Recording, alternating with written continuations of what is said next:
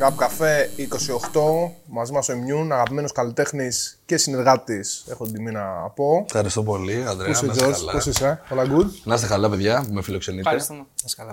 Τι λέει, πώς είσαι? Καλά, εδώ είχαμε κουράσει λίγο. Δεν τα καταφέραμε τις ώρες που είχαμε πει, αλλά όλα καλά. Είχαμε πολλά στο πρόγραμμα, δόξα τω Θεώ, υγεία να έχουμε και να είμαστε παραγωγικοί. Όποιον πρέπει να τα πούμε, κάποια στιγμή θα τα πούμε. Αυτό είναι. Μεγάλη μας χαρά που σε έχουμε σήμερα. Πήγαμε για μπάσκετ τουλάχιστον. Πήγαμε για μπάσκετ, εντάξει, οφείλω να πω από τώρα ότι ο Immune είναι τρομερός παίκτης του μπάσκετ. Έτσι. Πολλοί μπορεί να το αμφισβητήσουν, αλλά όσοι θα έχουν την τύχη να παίξουν μαζί του, δεν ξέρω αν θα φύγουν και πολύ χαμογελαστοί από το γήπεδο. Εντάξει, τα αφήσαμε λίγο πίσω αυτά. Να εστιάσουμε στο. Να γυμνάσουμε το πνεύμα. Αυτά λίγο τα αφήσαμε πίσω. Είχε μπάσκετ το πρόγραμμα από την αρχή, τώρα λίγο πιο. Σκέφτομαι να μπω σε μια μεταβατική περίοδο. Εντάξει, αυτά είναι τώρα δευτερεύοντα. Εγώ σου έχω μια ερώτηση για τον μπάσκετ, βέβαια. Για το πώς έχεις καταφέρει να είσαι τόσο εκρηκτικός στο μπάσκετ. Έχεις πάρα πολύ εκρηκτικό πρώτο βήμα. Εντάξει τώρα. Από το. Έτσι ήμουν σαν παίκτης. Έπαιζα καλή άμυνα και ήθελα να κάνω. Δεν έκανες κάτι μαχητικό παράλληλα. Δεν έκανες κάτι μαχητικό, κάποια πολύ μικρή. Κάποια στιγμή το έκανα αυτό. Αλλά δεν συνδυαζόταν με τον μπάσκετ. Έτσι, απλά έτσι ήταν. Σούπερ. Μετά ήταν η μαχητική τέχνη. Μετά το μπάσκετ. Και μετά τέλος. Μετά το μπάσκετ. Και έπαιζες και σε ομάδες. Ναι. Αγία Παρασκευή. Ναι, λίγο Ελυσιακό, μετά ξανά Αγία Παρασκευή.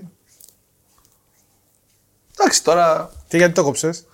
Είχα τραυματισμό, μετά ήθελα και. Όταν έγινα καλύτερα, μ' άρεσε και η πυγμαχία και αυτά. Πήγα και εκεί μέχρι ένα σημείο όσο μπορούσα. Εντάξει, πολλά. Ξέρεις, δεν είναι ρε φίλε, ειδικά στην πυγμαχία δεν κοιτάς, ας πούμε, να πας σε επαγγελματικό επίπεδο τόσο πολύ, ειδικά εδώ όταν θα. Δεν έχεις, ας πούμε, δεν είναι σαν να το κάνεις στο εξωτερικό, κατάλαβες. Δεν σου δίνουν τα. Έχει ταβάνι, ας πούμε, πιο χαμηλά. Ουσιαστικά, ναι, δεν έχεις προσδοκίες, δεν σε αφήνουν για να κυνηγείς. Ξέρεις και σε κάθε σύστημα εκ των έσω δεν ξέρεις, ας πούμε, τι παίζεται. Εντάξει, άμα με τον μπάσκετ μπορεί να είχα πετύχει περισσότερο, αν ήμουν και βγει κεφάλια πιο πάνω. Πήγαμε καλά, μέχρι που τραυματιστήκαμε. Εντάξει. Την αθλητική περίοδο την άφησα πίσω. Αλλά ξέρεις, το σώμα θυμάται, είναι γρήγορα, μπορείς να το βρεις γρήγορα, εύκολα. Το καλοκαίρι σε βοηθάει να κάνεις και μεταβατικές περιόδους. Ίσως το ξαναπιάσω, απλά είμαι πάντα πολύ ανταγωνιστικός. Αυτό είναι. Και στη μουσική. Σε προτέρημα και στη μουσική, έτσι. Ναι, σίγουρα. Και στη μουσική. Δηλαδή δεν θέλω να πιάσω κάτι να το κάνω μέτρια με τίποτα. Ό,τι και αν είναι αυτό. Τι τάβλη να παίξουμε. Οπότε. Όταν θα είμαι με τους φίλους μου και πιο άνετος, θα είμαι και κάποιες φορές πιο. Δεν θα με νοιάζει τόσο. Είσαι και αρκετά ομιλητικός στο μπάσκετ. Ναι. Κάνεις και το τραστό σου. Τα θυμάσαι καλά. Τα θυμάμαι πολύ καλά. Δυστυχώς. Ή ευτυχώς. Τραύμα σου έχει αφήσει, μάλλον αυτό το game. Είχε δηλώσει πολύ έτοιμος. Και ήταν σε φάση μην παίζεις πλάτη που είσαι μου καεδόρη. Και εγώ τους πέταγα τα τρίποντα και με στα μούτρα και δεν το πήραμε. Όχι. Δυστυχώς. Και το λέει λες και είμαστε εχθροί. Δεν έπρεπε να είναι. Δυστυχώς. Πρόσφατο live στο ΑΚΑ. Πώς πήγε αυτό? Πολύ καλά. Τρομερή εταιρεία πρέπει να ήταν. Για μας, νομίζω ήταν το καλύτερο performance μέχρι στιγμής που έχουμε κάνει και συνολικά. Και η παραγωγή του Ντένες ήταν πολύ δυνατή, ο χώρος ήταν πολύ καλός, είχε πάρα πολύ κόσμο. Πέρυσι το καλοκαίρι, στο ανοιχτό, είχε περισσότερο κόσμο. Έβρεχε κιόλας εκείνη τη μέρα λίγο, δηλαδή δεν ξέρω πώς επηρέασε τον κόσμο που δεν είχε πάρει εισιτήριο. Παρ' όλα αυτά, είμαστε πανευτυχείς. Δηλαδή, πάνω απ' όλα, είναι η αγάπη που παίρνουμε και δίνουμε. Δηλαδή, αυτό είναι η μεγαλύτερη πληρωμή, ας πούμε, στο δικό μου κεφάλι.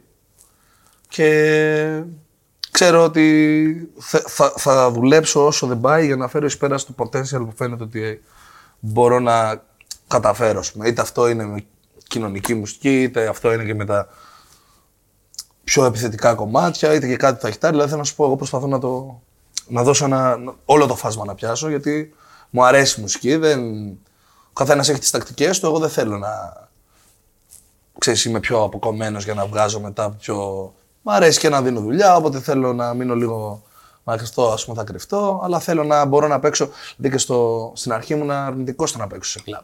Μετά όμως, όταν είπα ότι θα πάω κάπου γιατί εκεί μπορεί να μην με δούνε και να μην κάνω ένα live βεληνικούς ΟΑΚΑ, ας πούμε, εκεί. Εγώ δεν θέλω να παίξω. Δεν θέλω να παίξω, ρε φίλε, playback. Δεν θέλω γενικά. Προσπαθώ να βρω τα πατήματα και στο στούντιο χωρίς να βάλω εξτραδάκια. Να είμαι αυθεντικός αυτός που είμαι από την αρχή. Να δουλεύω στις δύσκολες συνθήκες, έτσι ώστε μετά να έχω στις πιο εύκολες συνθήκες πιο εύκολα αποτελέσματα. Γι' αυτόν τον τρόπο, με αυτόν τον τρόπο πιέζω τον εαυτό μου, κάνω ώρες πλήση εγκεφάλου στο πώς μπορεί κάτι να γίνει και δεν θέλω να κοιτάω αρνητικά, ειδικά όταν μιλάμε για δουλειά και για το touch με τον κόσμο. Περιθώρια αποτυχία, ας πούμε, δεν βλέπω. Δεν το σκέφτομαι καν να με ρωτήσουν. Δεν έχεις άγχος, μου λέγανε πριν τι. Ξέρεις, αύριο που είναι το. Τι είναι αύριο. Είναι το live. Ξέρεις, σε φάση. Δεν το σκέφτομαι ότι πρέπει να με επηρεάσει με αυτόν τον τρόπο. Δεν το αφήνω, άσχετα που θα το σκεφτώ και πριν κοιμηθώ και την επόμενη μέρα, ας πούμε. Και στο κλαμπ, αδερφέ, άμα κάποιος πάει, δηλαδή ξέρω, έχω δει και αντιδράσει όχι μόνο από τον κόσμο και από το χώρο. Ότι ρε, εσύ κάτσε, γίνεται μέσα στο μαγαζί χαμός, ας πούμε, και θα παίξουμε τα κομμάτια. Δηλαδή, εγώ δεν έχω περάσει και δεν θέλω να περάσω, ας πούμε, και σε club night. Μετά τα δύο κομμάτια θα γίνει χαμός στο μαγαζί. Θα ξεφύγει ο κόσμος. Δηλαδή, και θα τραγουδήσουν όλοι τα κομμάτια, θα τους βάλω σε ένα άλλο μούτο, όπως είναι. Και ο άλλος περιμένει, δεν ξέρω πώς περιμένει. Τους βλέπω δηλαδή ότι. Είναι μαγκωμένοι, λίγο πιο. Λίγο... Λες και θα είναι το κλασικό, ενώ δεν είναι. Και μετά έχουν να μου πούνε. Ενώ χαίρομαι που γίνεται αυτό, δεν το καπηλεύομαι, αλλά αυτό προσπαθώ και να κάνω. Ότι να πει άλλος φίλε ήρθες και έγινε χαμός και ξεχάσαμε ότι είμαστε στο κλαμπ το βράδυ και ακόμα και κλείνει η φωνή μου με τον ίδιο τρόπο. Ας πούμε, εντάξει, δεν θα πω 25 κομμάτια, θα πω 10-12, αλλά πάντα ξεσκινούμαστε. Είτε ο άλλος είναι γνωστός, είτε άσχετος, όποιος μας το κανονίσει. Από την αρχή έχουμε ένα κώδικα τιμής, γενικός σαν άνθρωπος, αλλά και η ομάδα που διάλεγα να είναι μαζί μου. Που αυτό βέβαια στις μέρες μας χωλένει. Να είναι εντάξει, να περάσετε καλά, να κάτσουμε. Να έχετε έναν επαγγελματισμό. Ναι, να παίξουμε, να κάτσουμε μια ώρα ακόμα στο μαγαζί, να χαιρετήσουμε τον κόσμο, να βγούμε φωτογραφίες. Ναι, να έχεις έναν επαγγελματισμό. Το προτιμάς όμως το live stage τύπου AKA, τα club gigs. Απλώς θέλω να σου πω ότι θεωρώ ότι όταν έχεις μια ταυτότητα πρέπει να στηρίξεις την ταυτότητά σου. Να μπορείς όμως να είσαι και ευέλικτος. Δηλαδή ο κόσμος μπορεί πάντα να ήθελε να ακούει. Το μουεζίνι να ήθελα να ακούει το funeral. Όμως εγώ δεν θα κάνει ποτέ το ένα και το άλλο, ξέρεις, δηλαδή θα είχα μείνει κάπου. Ενώ εγώ βλέπω ότι μπορώ να το διευρύνω το φάσμα μου και με ενδιαφέρει να το κάνω. Οπότε η ουσία είναι, ξέρεις, η μουσική.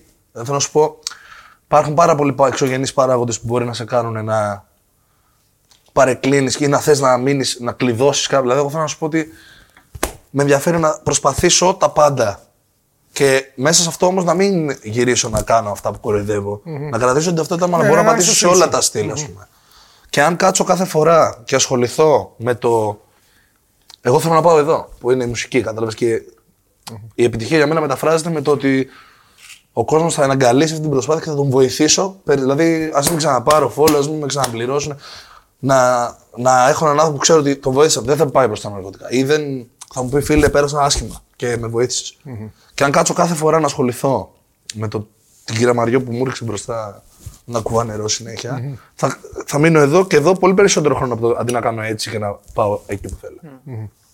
Αυτό είναι το mindset μου. Οπότε δεν υπάρχουν distractions, δεν υπάρχουν, ας πούμε. Σίγουρα υπάρχουν distractions. Το θέμα είναι πώς διαλέγεις να χειριστείς την κάθε κατάσταση. Πώς το μοιράζεις και μετά αυτό με τον κόσμο. Είναι αλλιώς πώς θα το χειριστείς με τον εαυτό σου και αλλιώς πώς θα το χειριστείς παρουσιακό σου και. Είτε φίλων είτε άσχετων. Έχω αναφερθεί σε ένα στίχο στον τωρινό μου δίσκο. Το Αθήνα. Το Αθήνα, ναι. Τον τελευταίο μου δίσκο. Στο 24/7 που λέει ο πιο μεγάλος φόβος τους η απομυθοποίηση. Που αυτό είναι ένα κομμάτι το οποίο εμένα, ας πούμε, δεν με ακουμπάει καθόλου. Δηλαδή χαίρομαι πάρα πολύ όταν μπορώ να κάνω blend-in με κόσμο που μπορεί να νομίζει ότι. Σίγουρα δεν θέλω να είναι όλα ίσα και όμοια. Δεν μπορεί και ο άλλος να κερδίσει τη σχέση που μπορεί να έχω με σένα, όπως εσύ με τον κολλητό μου. Εύκολα. Αλλά δηλαδή, να σου δώσω ένα παράδειγμα, ας πούμε.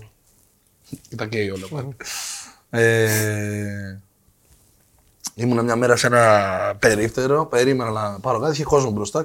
Κάποιες φορές ανοίγω για τα αιτήματα μηνυμάτων, δηλαδή με αυτόν τον τρόπο.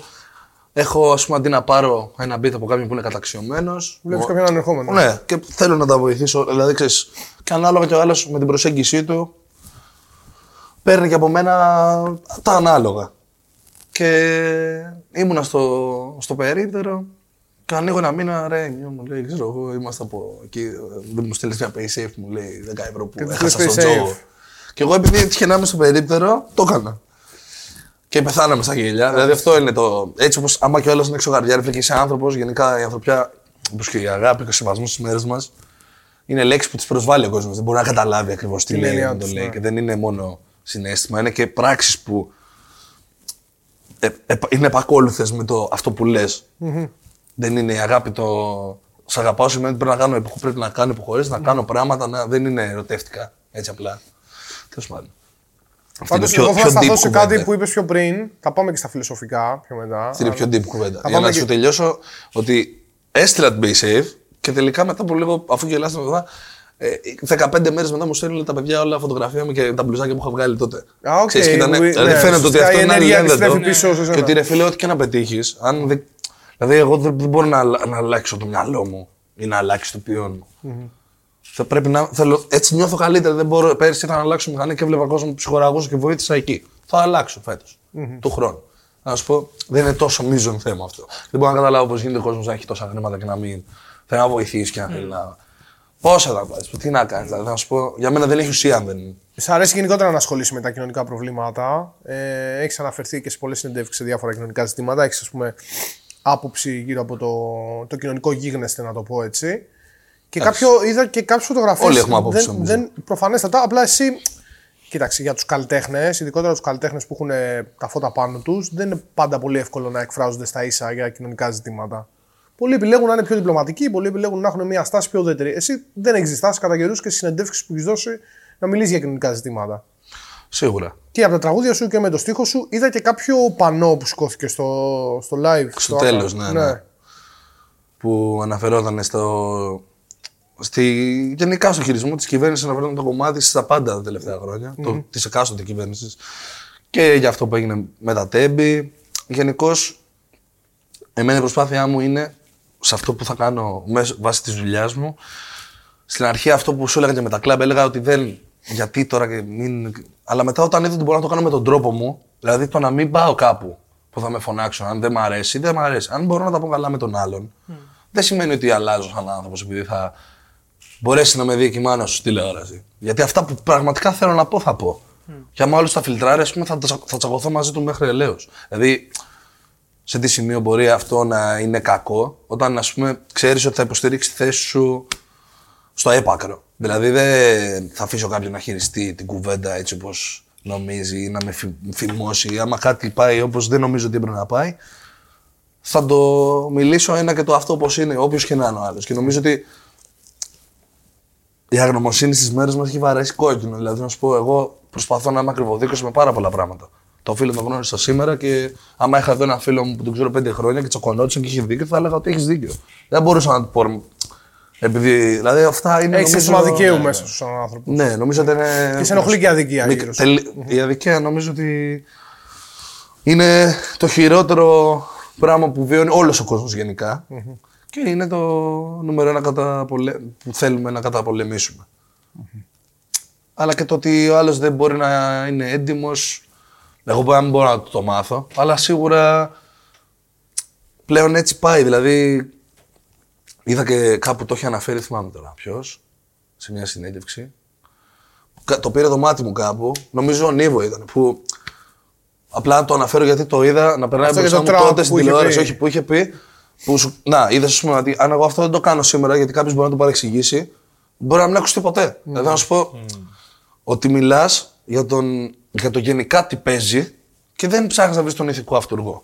Δηλαδή, όταν οποιοσδήποτε, ένας μεγάλος καλλιτέχνης πετυχαίνει κάτι μεγάλο και καθόμαστε να εστιάσουμε σε κάτι που έγινε σε ένα μαγαζί μικρό, και μετά να ρωτιόμαστε γιατί τα παιδιά μας πάνε κατά διαόλου. Άρα, βλέπεις το δέντρο και χάνεις το δάσος. Ακριβώς. Ενώ δεν είναι αυτή η ουσία. Δηλαδή, να σου πω. Να μην ξέρεις πού θα είναι τα επόμενά σου βήματα ή να βιώνεις. Δηλαδή, σκέψου το πώς πάει και στην κοινωνία μας έξω, έτσι. Δηλαδή, τώρα τα πράγματα είναι πιο επικίνδυνα όταν είσαι 15. Όχι, είναι πιο επικίνδυνα από ό,τι ήτανε. Ενώ παλιά μέχρι τα 18 με τα 20 ήταν καλύτερα. Πιο παλιά μέχρι τα 25. Κάπως έτσι. Όχι έτσι ακριβώς. Θα σου πω τώρα τα ερεθίσματα μέσω του ίντερνετ, μέσω του σχολείου. Εγώ περνάω ρε φίλε έξω από ένα σχολείο τώρα και όλοι είναι μέσα γυμνάσιο και μπορεί να καπνίζουν τα μισά παιδιά. Αυτό, ας πούμε, δεν έπαιζε πιο παλιά. Εντάξει, υπάρχει περισσότερη φτώχεια. Και άμα τώρα το πάμε και πιο πίσω. Υπάρχει φτώχεια πολύ, είναι μια τελείως διαφορετική Ελλάδα. Δεν έχει. Η φτώχεια δεν επηρεάζει. Αδερφέ, η φτώχεια δεν επηρεάζει το που μπορεί να φτάσει κάποιος για να πετύχει τα γούστα του. Καλά, η τιμή του το επηρεάζει αυτό και τα ερεθίσματα που έχει από το περίγυρό του. Και είναι πολύ δύσκολο. Έχω περάσει πολλές καταστάσεις. Που εγώ λέω από αυτό το καβούκι θα φύγω. Η έκφραση είναι εξής: crabs in a bucket, έτσι λέγεται. Σε τραβάνε τα καβουράκια. Προσπαθεί ένα καβούρι να βγει από εδώ και όλα τα άλλα τα τραβάνε αντί να προσπαθήσουν και αυτά να βγουν προς τα έξω. Σε μια τέτοια κοινωνία είναι πάρα πολύ δύσκολο τελικά το ένα καβούρι να βγει. Δηλαδή, άμα βάλουμε δεν ξέρω πόσους κουβάδες στη σειρά είναι χώρα μας είναι ζήτημα αν θα βγουν δύο καμπούδια. Σίγουρα. Απλά ρε Τζόρτζ, επειδή είμαστε κοντά ηλικιακά, η Ελλάδα που ήμασταν εμείς 15 χρονών, οικονομικά δεν έχει νομίζω σχέση με την Ελλάδα που είναι σήμερα. Εντάξει, δηλαδή, αυτό πάει πάλι άλλο κουβέντα. Γιατί τότε θα έπρεπε αυτοί που το κάνανε να βλέπουν τα ερεθίσματα του τι θα έρθει μετά. Και άμα το πάμε έτσι. Θες να μιλήσουμε για την Αθήνα του 60 ή για πιο πριν, ας πούμε, για το Χρυσό Αιώνα, για πού θες να το πάμε. Δηλαδή, άμα δεις φωτογραφίες από παλιά, βλέπεις την Ομόνια ανθισμένη, ταμπέλες, κόσμο, Έλληνες έξω.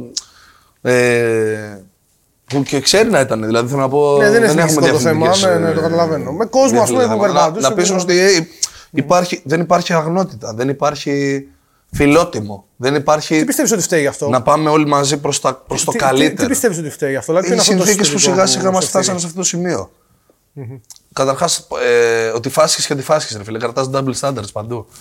Μία θες να το παίζεις Ευρώπη, μία είσαι Βαλκάνια. Πώς γίνεται ο πρωθυπουργός της χώρας να σου λέει μείνετε όλοι μέσα? Ένα παράδειγμα σου δίνω. Mm-hmm. Υπάρχουν άλλα πόσα, έτσι. Πόσα, και να μην το πάμε τώρα εκεί που έχουν πονέσει οι άνθρωποι. Παιδιά, θα πεθάνουν από τον ιό. Που είναι ο ιός μέχρι. Τώρα, καταρχάς, όταν ψυχοραγεί ο κόσμος έξω, ας πούμε, και βλέπεις ότι περνάς από τις βιτρίνες και είναι όλοι έτοιμοι να πεθάνουν. Mm. Και σε ενδιαφέρει ξαφνικά να πάνε όλοι να εμβολιαστούν. Αφού δεν σε ενδιαφέρει πραγματικά ο κόσμος. Δηλαδή, θέλω να σου πω, γιατί δεν κάνεις κάτι γι' αυτό πρακτικά και τώρα, μόνο όταν έχεις το συμφέρον στην πλάτη. Δηλαδή, και σε κοροϊδεύουν. Και δεν κάνεις αυτά που θα μπορούσες να κάνεις. Δηλαδή, έγινε το περιστατικό της Ανασμύρης γιατί βαρέσαν τον κόσμο. Είχαν γίνει πόσα. Οκ. Okay. Εδώ στην Ολλανδία είχαν εξεγερθεί όμως οι Ολλανδοί. Για τα εμβόλια και μόνο και για την κοροϊδία. Δηλαδή, έβλεπε τον άλλο να μας λέει: μείνετε σπίτια, μα υπάρχει τελείως κίνδυνος και τρώγαν όλοι χωρίς μάσκες σε ένα τραπέζι στην Ικαρία. Τώρα αναφέρω κι άλλα στο φως. Δεν είναι. Νομίζω ότι ο καθένας έχει τη δικιά του κρίση. Δυστυχώς είναι σαν να είμαστε με δεμένα τα χέρια. Δηλαδή, να ψηφίσω τι. Να βγει ο επόμενος που θα με κοροϊδέψει. Πάει λέγοντας. Θα μου πεις: μην το κάνουμε. Και τι θα κάνουμε. Ούτε η αναρχία, λέγοντας. Το να μην υπάρχει κάτι που κάπως. Γιατί όλοι χρειάζονται μια καθοδήγηση προς τα κάπου. Και τι θα κάνουμε. Θα μείνουμε στο. Αλλά δεν σημαίνει ότι αυτοί που τα ξέρουν πρέπει να φέρονται και με αυτόν τον τρόπο. Αυτό είναι το θέμα. Δηλαδή, όπως και εγώ, δεν γίνεται να παίρνω ό,τι παίρνω πάνω μου και να μην είμαι ο άνθρωπος που λέει από τη μουσική, έτσι, και από την αναγνώριση του κόσμου και να μην είμαι αυτός που θα πει ευχαριστώ και να προσπαθήσω να δουλέψω κι άλλο και να νιώθω καλά με αυτό και να είμαι σε mood. Σας χαμάω. Θες να υπάρχει δικαιοσύνη. Όχι, σας χαμάω. Είμαι εδώ. Εντάξει, και ο άλλος, ναι, εγώ μπορώ να τα φέρω όλα βόλτα. Ενώ περί βολής και περί κόσμου και τελικά εντάξει, όμως εγώ έχω 50 κίνητα και έχω 50 ανθρώπους να πεθαίνουν. Πώς μπορεί αυτό η ψυχή σου και το βαστάει? Θα κατέβαινες ποτέ στην πολιτική, τώρα που έχονται και εκλογές στα κοντά? Έχεις σκεφτεί να ασχοληθείς? Ναι, όχι. Για πλάκα μου το λέγανε παλιά. Δεν νομίζω να. Νομίζω ότι γενικά, ρε φίλε, και σήμερα να μου πεις κάτι άλλο άσχετο να αναλάβω. Θα βάλω μέσα προσωπικό ζήλο, θα έχω άποψη από αύριο, ό,τι και να είναι. Όχι, δεν με ενδιαφέρει. Αν μπορούσα να. Πετύχω αν έβλεπα ότι υπάρχει πραγματική ανθρωπιά έξω και μπορούσα με ανθρώπους να πετύχω κάτι ανατρεπτικό, θα πήγαινα για την ανατροπή. Mm-hmm. Να μπλέξω με αυτόν τον χώρο ενώ είναι σαν ένας φαύλος κύκλος. Δεν θα μπορώ. Ούτε καν στο Δήμο σου, όχι απαραίτητα για την κοινωνία. Το ασχοληθείς με τα κοινά δεν είναι μόνο νομίζω. Καμία σχέση, γιατί μετά αυτό πάει αλλού. Δηλαδή. Πάει αλλού. Όταν μπεις σε ένα χορό, χορεύεις. Ότι πιστεύεις ότι θα σε διαφθείρει, ας πούμε, αυτό σαν. Δεν θα μπορέσω εγώ να το αλλάξω έτσι όπως πάει. Δηλαδή, έχω προσπαθήσει και άλλα πράγματα να τα καταφέρω αλλιώς, να ξυπνήσω κόσμο, να το δει αλλιώς και τελικά κάποιος άλλος δεν το βλέπει έτσι και θα κέρδιζε. Η άποψη των πολλών. Όχι η άποψη των πολλών, το κακό. Ναι, αλλά όχι από θέση εξουσία. Τώρα, άμα σου δοθεί εξουσία, αλλιώς. Αν είσαι δήμαρχος. Εντάξει, αυτό είναι πολύ μεγάλη κουβέντα και δεν νομίζω ότι. Και να μου δοθεί εξουσία και άμα εγώ θέλω να κάνω κάτι που δεν θα το θέλει κάποιος άλλος, δεν θα κάνω. Θα κάτσω να με φημώσει αυτός ο άλλος. Και άμα ήταν έτσι τα πράγματα, θα το είχε ήδη κάνει κάποιος αυτό και θα είχε πετύχει να πάμε προς το καλύτερο. Mm-hmm. Έχουν περάσει πόσα χρόνια από αυτό, δεν γίνεται. Και να μιλήσουμε, δηλαδή να μου λες για τα χρήματα που περνάω από σπίτια, δεν χρειάζεται να κατονομάσω πάλι. Περί Ολυμπιακών αγώνων και αυτά. Ακίνητα, και να βλέπω ακίνητα. Κρυστάλλινα μαύρα συντριβάνια. Mm-hmm. Και πιο κάτω, σε έναν άλλο δρόμο, ο άνθρωπος να ζητιανεύει. Είναι το άκρον άωτον. Mm-hmm. Οπότε δεν υπάρχει σωμερία. Αφού δεν υπάρχει σωμερία. Δεν μπορούμε να μιλήσουμε ότι εγώ και εσύ μπορούμε να ασχοληθούμε με κάτι που έτσι κι αλλιώς. Δηλαδή είναι δυνατόν που έτσι κι αλλιώς δεν θα αλλάξει, δεν μας εκφράζει, δηλαδή δεν θα μας αφήσουν να λειτουργήσουμε όπως θέλουμε. Έτσι δεν είναι? Άρα πιστεύεις ότι δεν ευθύνονται συγκεκριμένα άτομα για τις συνθήκες που ανέφερες ότι άλλαξαν, αλλά το ίδιο το παιχνίδι, ας πούμε, που είναι στημένο έτσι άδικα?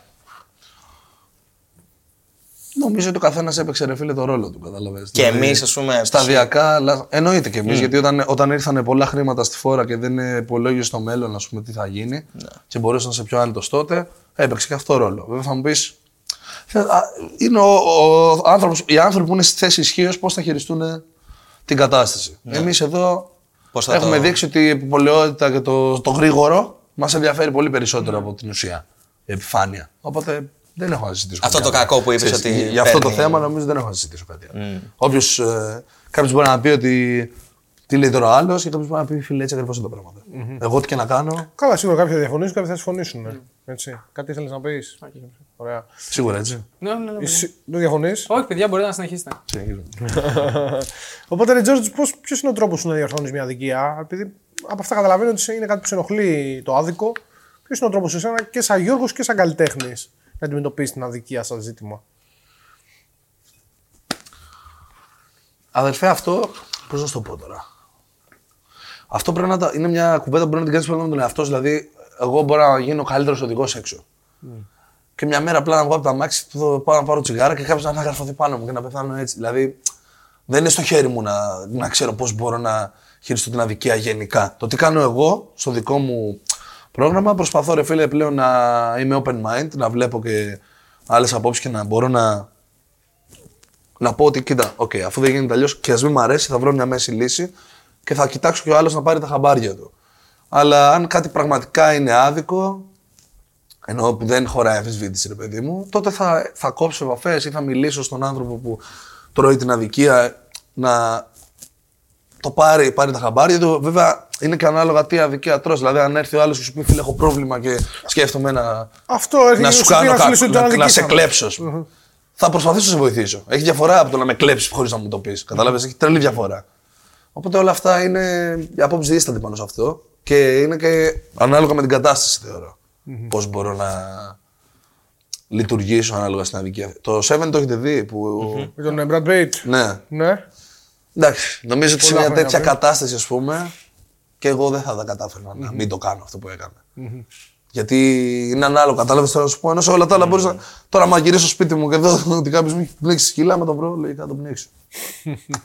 Νομίζω είναι, ξέρεις. Δούνε και λαβίνα αυτό. Και δυστυχώς ή ευτυχώς, πολλοί κόσμος, όχι περισσότεροι, αλλά αρκετός κόσμος την έχει πληρώσει και έτσι. Δηλαδή, ξέρω παιδιά που πέραν από το να ασχοληθούν με πράγματα που ναι, είναι περίεργα και κάπως άρχισε σε δύσκολη θέση, που δεν τα αξίζανε, αλλά που δεν ήταν σαν να μην είχαν επιλογή. Και ξέρω ότι άλλος είναι καλό παιδί και έχει φάει και 10 χρόνια μέσα. Και... που έχουν βρεθεί με την πλάτη στον τοίχο, να πούμε. Έτσι, δηλαδή, θέλω να σου πω, είναι δυνατόν να έχουν πάει να σου κλέψουν το σπίτι και να ζεις άλλα πράγματα, ξέρω εγώ, που δεν. Όχι σε πλαίσιο μόνο αυτό άμυνας. Έτυχε κάτι, έγινε χαμός, τελείωσε. Και ο άλλος επιδεικτικά να καίει κόκκινο φανάρι μπροστά στη Βουλή, να πεθαίνει το παλικάρι. Και να είναι. Όχι, και πλέον ναι, αυτό να παίρνει άλλα μέτρα. Να μπορείς να χειριστείς και τον νόμο όπως θες. Αυτό άλλες φορές είναι. Ξέρεις, πώς το λένε, θα σε βάλει μέσα, γιατί είναι. Κι ας είναι εξαμελίας και ξεπιτούτο αν είναι. Άλλοτε μπορεί να έχεις άλλη ποινή. Είναι ανάλογα και ποιος και τι και όλα αυτά. Και έχω μιλήσει και με την αδερφή του. Του παιδιού αυτού, λες, που είναι πολύ αξιόλογη κοπέλα και με ευχαρίστηκε όταν αναφέρθηκα στο Truth or Dare από το Αθήνα και αυτό, στο περιστατικό αυτό. Και μπορούμε να πιάσουμε και άλλα πόσα θέλουμε, δηλαδή μην το κάνουμε τώρα τέτοιο το ζήτημα. Περί Λιγνάδιδων και περί οποιοδήποτε. Νομίζω ότι το να έχεις άποψη και να μπορείς να ξέρεις κάποια πράγματα είναι σίγουρα πρέπει να το κάνεις για να μην κοιμάσαι όρθιος, αλλά ουσιαστικά. Δεν μπορείς και να το χρησιμοποιήσεις όπως θα ήθελες. Εσύ, σαν Γιώργος, πώς σημαδίζεις άποψη, διαβάζεις ειδήσεις, παρακολουθείς, ας πούμε, την επικαιρότητα. Γιατί οι ειδήσεις σου δίνουν εννοώ. Εντάξει, μπορεί να διαβάσεις ειδήσεις από ανεξάρτητα μέσα. Δεν όχι, ρε αδερφέ, περίμενε για να καταλάβω. Οι ειδήσεις, ας πούμε,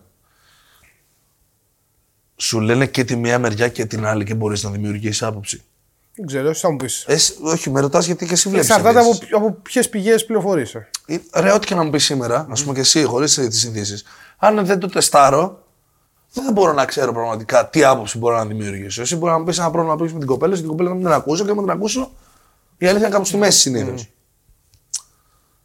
Οι ειδήσεις εφλέγα πόσες φορές έχεις δει κάτι, δηλαδή γίνονται και ωραία πράγματα στον κόσμο. Ανοίγεις τηλεόραση και πραγματικά νιώθεις καλά όταν βλέπεις ειδήσεις. Δηλαδή να δημιουργήσω άποψη για το ότι άραμα είναι έτσι, πάμε όλοι κατά διαόλου, μας Μας τρώνε με το που γίνει κάτι συνταρακτικό, θα το δούμε στη τηλεόραση και θα απορροφηθούμε και τι έγινε. Δηλαδή, ό,τι έχει να κάνει. Ναι, να ενημερώνεσαι για κάποια πράγματα, αλλά έτσι κι αλλιώς αυτό είναι και χειραγωγούμενο. Mm-hmm. Πότε ξέρεις εσύ, ποιος. Δηλαδή, τώρα δεν έγινε το debate και. Δεν θυμάμαι. Ποιον ρώτησε ο Σρόιτερ για κάτι πόθεν έσχες. Και το Μητσοτάκη δεν τον ρώτησε για όλα αυτά που. Δηλαδή, να σου πω. Σίγουρα, που είναι επί 10 σε σχέση με το όνομα του. Δεν θυμάμαι ακριβώς να το δώσω παράδειγμα, αλλά το είδα και γέλαγα εκείνη τη στιγμή. Και έκλεισα την τηλεόραση. Ναι. Δηλαδή, τι νόημα έχει, θέλω να σου πω. Mm-hmm. Το λέω επειδή φαίνεσαι αρκετά ενημερωμένος και για διάφορα πράγματα και για διάφορα γεγονότα. Αναφέρθηκες πριν και στο περιστατικό με το δυστύχημα έξω από τη Βουλή. Φαντάζομαι ότι παρακολουθείς το τι γίνεται στην κοινωνία. Αλλιώς δεν θα μπορούσε να έχεις και άποψη. Καλά, το να παρακολουθείς τι γίνεται στην κοινωνία πλέον με τον τρόπο που θέλουν να στο δώσουν. Είναι και γι' αυτό το λόγο σου πήγατε στο πώς ήταν τα πράγματα παλιότερα με το σχολείο και αυτά που μου το πήγες πιο πίσω. Συντή, το σχολείο και το πώς μεγάλο το παιδί είναι τελείως αλλιώς. Δηλαδή δεν μπορώ να εξηγήσω. Ο πατέρας μου έχει στο μυαλό του κάποια πράγματα. Περάσαν τόσα χρόνια τώρα, αυτό καίει. Οπότε θα κάνω κάτι τέτοιο. Και αν έκανα αυτό που μου έλεγε τελικά δεν απετύχαινα όπως αυτός τότε. Τι σου λέγε να κάνεις. Με μηχανολογέρους που αφού να σχολιότανε, σίγουρα θα πετύχαινα μέχρι ένα σημείο. Αλλά θα σου πω ότι ρε παιδί μου. Και σου λέγε να πεις τη δουλειά και όχι και καλά, γιατί να έχεις. Να πας. Ναι, να πας. Το θέμα είναι να πας. Mm-hmm. Και εγώ συμφωνώ με το να πας. Να βρεις αυτό που σε εκφράζει και να πας όμως. Mm-hmm. Αυτή είναι η ουσία. Και ο πατέρας του διαφωνούσε, ας πούμε, σου λέγε. Όχι, δεν διαφωνούσε.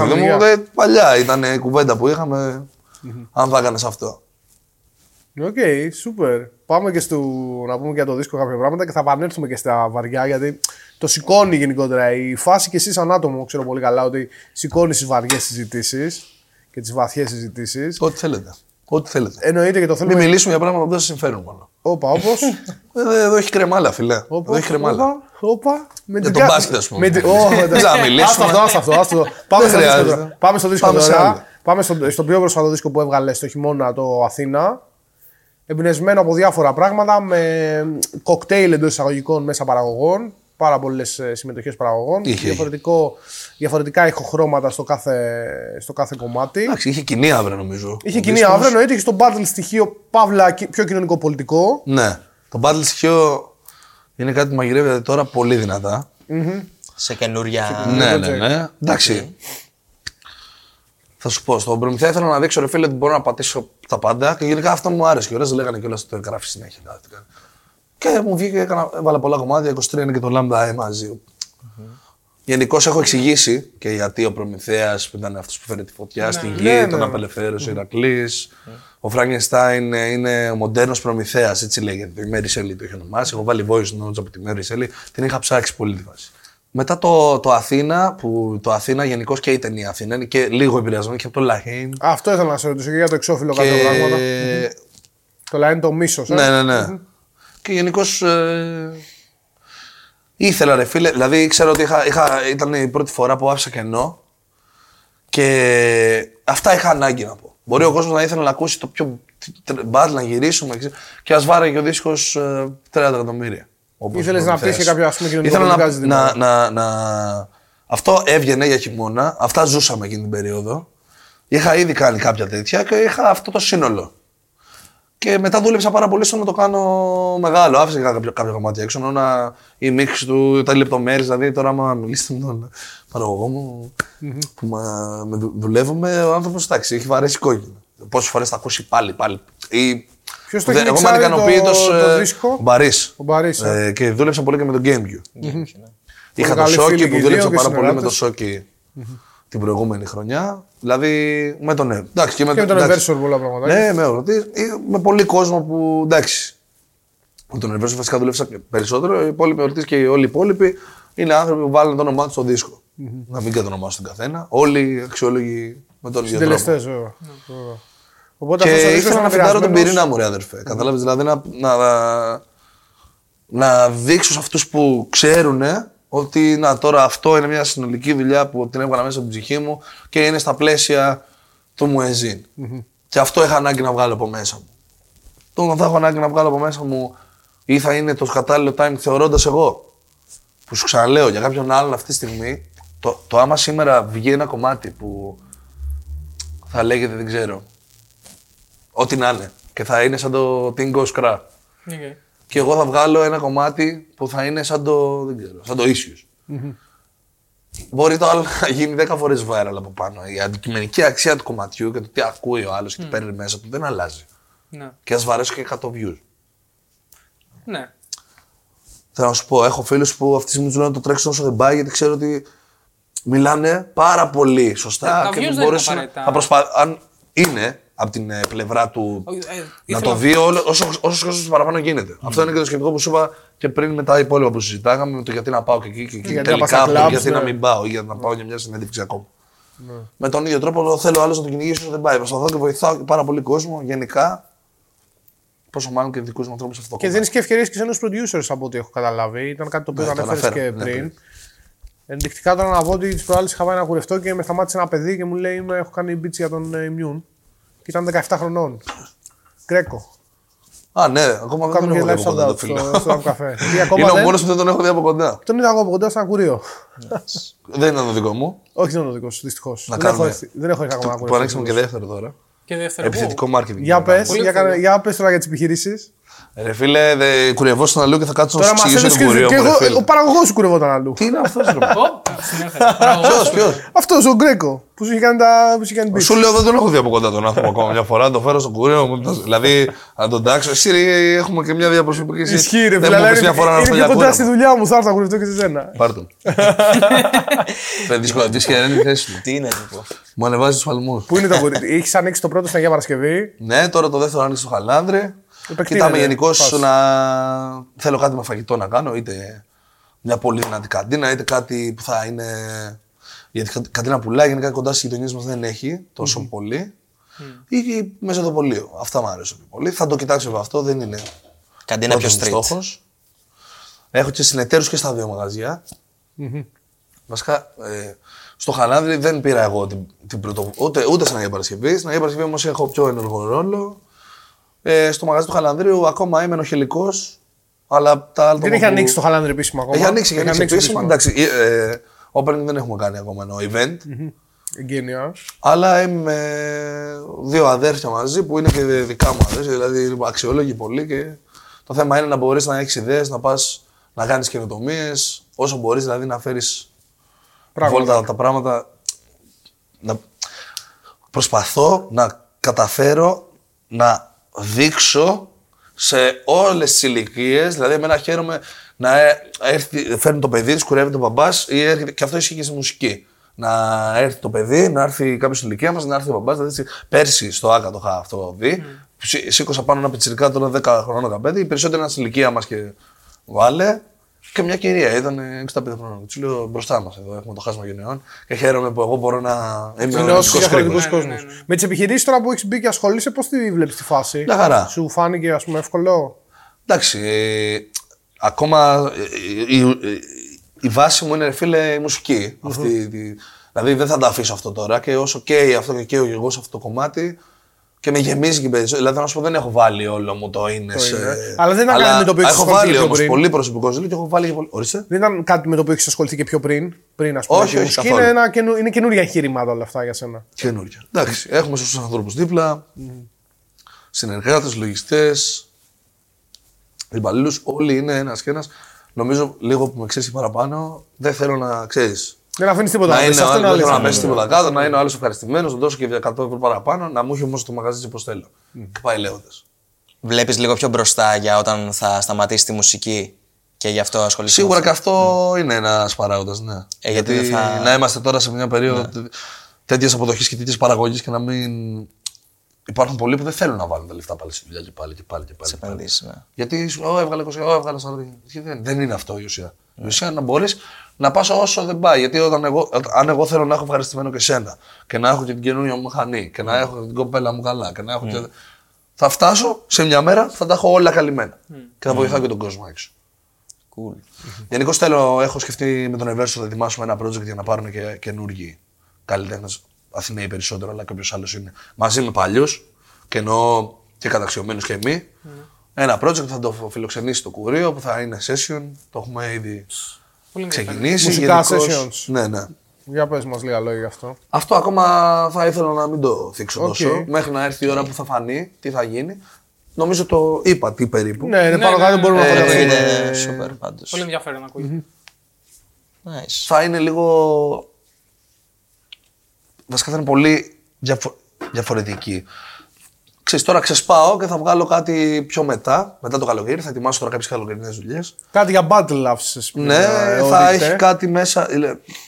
Βλέπω με το Misk πολύ που μου έχει κάνει τον beat που πήγα στο Fuse. Γενικώς, ο Misk, ας πούμε, δεν είναι καταξιωμένος αυτή τη στιγμή σε βαθμό που θα μπορούσε βάσει τη δουλειά του. Και όταν εμένα μου δείχνει ότι με προσέγγισε, τύπου συνεχίζουμε και είμαστε σε φάση σαν να τα κάνει για να πάμε μαζί. Οπότε εγώ αυτό το σέβομαι και θα δώσω full εκεί. 50 vibes τύπου και δεν είναι και πιο άλλα πράγματα. Και είναι πολύ, νομίζω, όπως και ο φίλος του Ντάνι τώρα που έκανε κάτι πολύ πετυχημένο με το δίσκο του και το κράτησε στα στάνταρ που είχε. Εγώ θέλω να κάνω αυτό, να κάνω και εκείνο, να κάνω και το άλλο. Αυτό είναι κάτι που δεν έχει έρθει ακόμα ακριβώς όπως το σκέφτομαι, όπως το παρουσιάζω. Και νομίζω ότι ο κόσμος θα το καταλάβει κατευθείαν. Και θέλω, είναι. Δηλαδή, το κόφιν, ας πούμε, που γύρισα τώρα με τον Ποντέκα είναι. Παραπέμπει στο φιούνερ, αλλά ήταν και στις γιορτινές μέρες. Ήθελα να το βγάλω, το είχα προγραμματίσει. Είχαν ήδη. Δηλαδή, θέλω να σου πω, άλλο σκεφτόμουν να πάει να βγάλω, αλλά τελικά είπαμε αυτό. Αυτός και ο Ποντέκα είπαμε ότι πάμε για αυτό. Άλλο ήταν στην αρχή, τελικά κάναμε αυτό. Πώς θα το πω, ήταν σαν απλά επειδή είχα βάλει το ρεφρέν, είχα 3-4 πράγματα πιο επιθετικά να πω, ήθελα να το δείξω έτσι. Και μετά λέω ρε εσύ, έχω και σε αυτό το στυλ πολύ. Δηλαδή να μπορώ να κεράσω μπάρες που βαράνε στο κόκαλο. Και σε αυτό το. Δηλαδή να μην το περιορίσω μόνο ότι όταν θα το κάνω αυτό θα είναι μόνο κοινωνικό. Mm-hmm. Και θα το βάλω άλλη φάση, τα κουπλέ. Και ρεφρενάρες. Έτσι θέλω να δουλέψω. Τώρα, αν θα το πετύχω, θα μου το πείτε εσείς. Έτσι κι αλλιώς. Και ο κόσμος σίγουρα που θα δείξει με την εκδοχή. Ακριβώς. Αυτό εννοούσα. Και έχεις χώσει σε πολλά διαφορετικά είδη rap beats. Και ήθελα να σε ρωτήσω. Τα καλοκαιρινά επίσης. Έχεις δοκιμάσει και έχω και κάτι μωράντι τώρα που γράφω. Okay. Πιο afro trap. Θα το δείτε και θα το κρίνετε. Okay. Αλλά θέλω να σου πω ότι και αυτό ας πούμε, μπορεί να. Κάποιος να το βάζει φρένο. Εγώ θα τα δοκιμάσω. Θα το δοκιμάσεις με το δικό σου. Δεν θα λιώσω την ταυτότητά μου σίγουρα. Okay. Επίσης υπάρχει ένα project ακόμα που. Και γι' αυτό είναι πολύ μεγάλο. Θεωρώ ότι. Πρέπει να μην το πω. Αλλά θα το πεις. Αλλά έχει να κάνει με. Μεγάλη παραγωγή, θέατρο, ορχήστρα, χοροδία, παρουσίαση, κομμάτια που κάποια δεν έχουν βγει, κάποια που βγαίνουν. Μιλάμε για του χρόνου πριν το καλοκαίρι. Mm-hmm. Με documentary video, να προσπαθήσουμε να ίσως παίξει και στην Cosmote TV. Θα δούμε. Υπάρχουν πολλές προτάσεις. Αν αυτό πάει όπως ακριβώς το σκέφτομαι και χαίρομαι που υπάρχει αξιόλογος κόσμος να το στηρίξει. Εγώ είμαι. Να ανοίγει αυλαία, κόκκινο χρώμα, ίσιους, βροδοπέταλα, κορίτσια της χοροδίας, ξέρω από βιολί. Κλείνει, ανοίγει, μπλε φόντο, truth or dare, νυφάδες χιονιού, αγόρια χοροδία, άλλα όργανα. Έχεις ήδη σχεδιάσει στο μυαλό σου κάτι τέτοιο. Όλα αυτά με 15 ας πούμε κομμάτια, μαζί με ηθοποιούς και κάποιους τραγουδιστές. Αυτό να φύγει να πάει παντού. Και θα έχει πια δράση λογικά πάνω στο stage. Ναι, δεν θέλω να εκτεθώ παραπάνω. Και εδώ αλλά και αλλού. Και γιατί όχι να μας. Αν πετύχει όλο αυτό, μακάρι να καταφέρουμε να πάμε και στο φεστιβάλ Αθηνών. Που αν φέρεις. Δηλαδή, εγώ το είχα σκεφτεί και αλλιώς. Με. Όλο αυτό θα παίξεις και σε βιντεοειδότητα από την αρχή μέχρι το τέλος. Επίσης, θέλω και το τελευταίο να είναι το ανοιχτό, το μεγάλο live. Που θα είναι ο Άκα, δεν ξέρω. Να έρθουν και αυτοί όμως όλοι. Δηλαδή, να το κλείσω εδώ, άσχετα με το ποιο θέατρο θα είναι. Και νομίζω ρε φίλε. Είναι μια πολύ ενδιαφέρουσα κίνηση αυτή. Όταν το όνειρο δεν είναι αρκετά μεγάλο για να πει ο άλλος ο παρέ. Δεν αξίζει. Θέλω να ψαρώνει λίγο στις κινήσεις σου γενικά. Προσπάθησα πάρα πολύ. Δηλαδή τα χρόνια που γράφω είναι με τριά. Θα σου πω πριν δεν ήμουν απλά πολύ απαιτητικός κριτής. Στην καραντίνα άρχισα να γράφω και δεν έδινα αυτό το περιθώριο το δεν θα πάει όπως θα πάω μέχρι εκεί που δεν πάει. Και αυτό είναι και ο σκοπός. Και για να πετύχουν περισσότερα πράγματα. Να το τερματίσεις, να το πας μέχρι το τέλος. Και να καταφέρεις να φέρεις στα μέτρα σου τον κόσμο και. Τη δουλειά σου και να είναι αρεστό αυτό που κάνεις μέχρι το σημείο που πρέπει. Τώρα από εκεί και πέρα το είχα σκεφτεί και με μια. Ξέρεις, ας πούμε, να. Παρουσίαση, εικόνες μου, φωτογραφίες. να το κάνω κάποια στιγμή. Έκθεση φωτογραφίας, αυτό ήθελα να πω και το ψάχνα. Φωτογραφίες θα τις έχεις τραβήξει εσύ. Είτε από, δηλαδή από τώρα, όλες όσες έχουν υπάρξει και στο μέλλον, όσες υπάρξουν, μέχρι τη μέρα που θα κάνω την έκθεση. Λευκός χώρος, ξέρεις, διάδρομος. Mm. Που θα έχει μέσα, ας πούμε, room για γκαλά και τέτοια. Που θα περνάς στο διάδρομο, ξέρεις, θα έχει αριστερά-δεξιά τις φωτογραφίες, ασπρόμαυρες, από την πρώτη μας μέρα μέχρι την τελευταία. Αλλά αυτό το έχω διαλέξει επίτηδες μέρα που βρέχει. Okay. Γιατί πριν σκάσουμε, ξέρεις, θέλω να απλωθεί και ένα χαλί άσπρο, λευκό τελείως, μέσα στους λευκούς τοίχους. Και οι άλλοι που θα είναι στο δωμάτιο και θα περιμένουν, και εμείς θα μπούμε μέσα από 5 άτομα με λάσπες. Γιατί έφερες το δρόμο στο σαλόνιο. Και αυτό είναι και το project, είτε για τη φωτογραφία είτε για αυτό που σου λέω ότι θα κάνω μέχρι τον χρόνο. Δεν το κάνω μέχρι τον χρόνο, μέχρι το παραγωγό το έχω κάνει. Mm-hmm. Και ξέρεις πολύ καλά, εσύ συγκεκριμένα όταν στο λέω. Ό,τι ισχύει, βέβαια, εννοείται. Και γενικώς όλη η ουσία πέραν από όλα αυτά είναι σαν συμβουλή στον κόσμο να κάνετε πραγματικά αυτά που σας γεμίζουν, χωρίς να σκέφτεστε αν η προοπτική της αποτυχίας επισκιάζει την προοπτική της νίκης, τότε έχουμε πρόβλημα. Και πέραν αυτού, κάθε χρόνος είναι και ένα μάθημα. Και κάθε άνθρωπος, είτε μικρότερος είτε μεγαλύτερος, είναι ένα μάθημα. Και για μένα, που ήταν πολύ δύσκολο να ελέγξω τον εαυτό μου σε πολλά πράγματα. Ξέρεις, με τον δρόμο, με τα... να είσαι και ακριβοδίκης, γιατί όλη αυτή η βρωμιά, ξέρεις, κάποια στιγμή λες, εντάξει. Οκ, όλοι κάνουμε πράγματα, όλοι έχουμε. Το θέμα είναι πώς θα υποστηρίξεις το πραγματικό ποιόν σου. Βέβαια. Και πώς θα μεγαλώσεις πνευματικά. Mm-hmm. Και για μένα αυτό ήταν ο αποδιοπομπαίος τράγος που είπα ότι. Και νομίζω ότι ο καθένας ανέβησε τι θα κάνει η ζωή του, δεν τον ενδιέφερε να τα κάνει όλα. Κατάλαβες. Κώστα, κάτι πήγες να πεις πριν. Δεν ξέρω αν δεν ολοκληρώσεις τη σκέψη σου. Κάτι πήγες να πεις πριν και σε διακόψαμε. Δεν πειράζει. Δεν θυμάμαι, ρε φίλε, νομίζω. Για τα μουσικά είδη. Α, ήθελα να σε ρωτήσω ποιο είναι το. Ας πούμε, σε έχεις ακούσει, ρε φίλε, να χώνεις σαν Immune, γιατί δεν αλλάζεις, όπως είπες, το ύφος σου ανάλογα με το που χώνεις, αλλά ποιο είναι το αγαπημένο σου είδος να χώνεις? Τι? Όχι, το beats. Και δεν σε αφήνω λίγο. Το αγαπημένο μου είδος δεν μπαίνω σε αυτό το τρυπάκι. Δεν έχω άμυνα αγγίληψη. Το πιο εύκολο είναι το δυναμικό. Το ένα drill είναι. Drill, ξέρω και τέτοια, ας πούμε. Είναι ρε φίλε, ξέρεις. Αυτά τα πιο δυναμικά που μπαίνουν, πιο να ταιριάζει με τη φωνή μου. Η φωνή μου, είναι το μόνο που δόξα τω Θεώ. Ήταν από το Θεό, δηλαδή. Θα σου πω, δεν μπορώ να τη δουλέψω. Αν και σταδιακά φτιάχνει. Ναι. Αλλά μου έχουν στείλει παιδιά beat, μου λένε φίλε, αυτά τα 5 beat είναι για σένα. Σ' ακούω πιο πολύ στο νούμερο 1 και στο νούμερο 3. Την ώρα, όπως είναι το νούμερο 1 και το νούμερο 3, σβήστε. Και πατάω κάτι, τελειώσες. Ναι. Δηλαδή μην μου το κοπάς εκεί. Δεν σκέφτομαι ότι δεν υπάρχει κάτι που θα το πατήσω, ας πούμε. Π.χ. αν είχες την ευκαιρία να το κάνεις και να έχει full επιτυχία, ξέρω εγώ, λέμε τώρα θα πάταγες boom bap, θα έβγαζες full boom bap. Γιατί δεν έχουν βγει boom bap κομμάτια από το. Ναι, εννοώ ρε παιδί μου, ξέρεις, προφανώς τώρα βγάλεις ένα boom bap και ένα drill, παίζει να πάει το drill καλύτερα, ρε παιδί μου. Ναι, αυτό είναι σαν αυτό που σου είπα πριν, ότι δεν μπορείς να το σκέφτεσαι έτσι. Ναι. Είναι. Θέλω να πω, αν έχεις κάποια προτίμηση, κατάλαβες, αυτό εννοώ. Τύπου που σου μιλάει περισσότερο εσένα. Το κομμάτι του Φιούμ πήγε όσο δεν πάει. Ναι. Πήγε πολύ καλά, ας πούμε. Και... Ναι.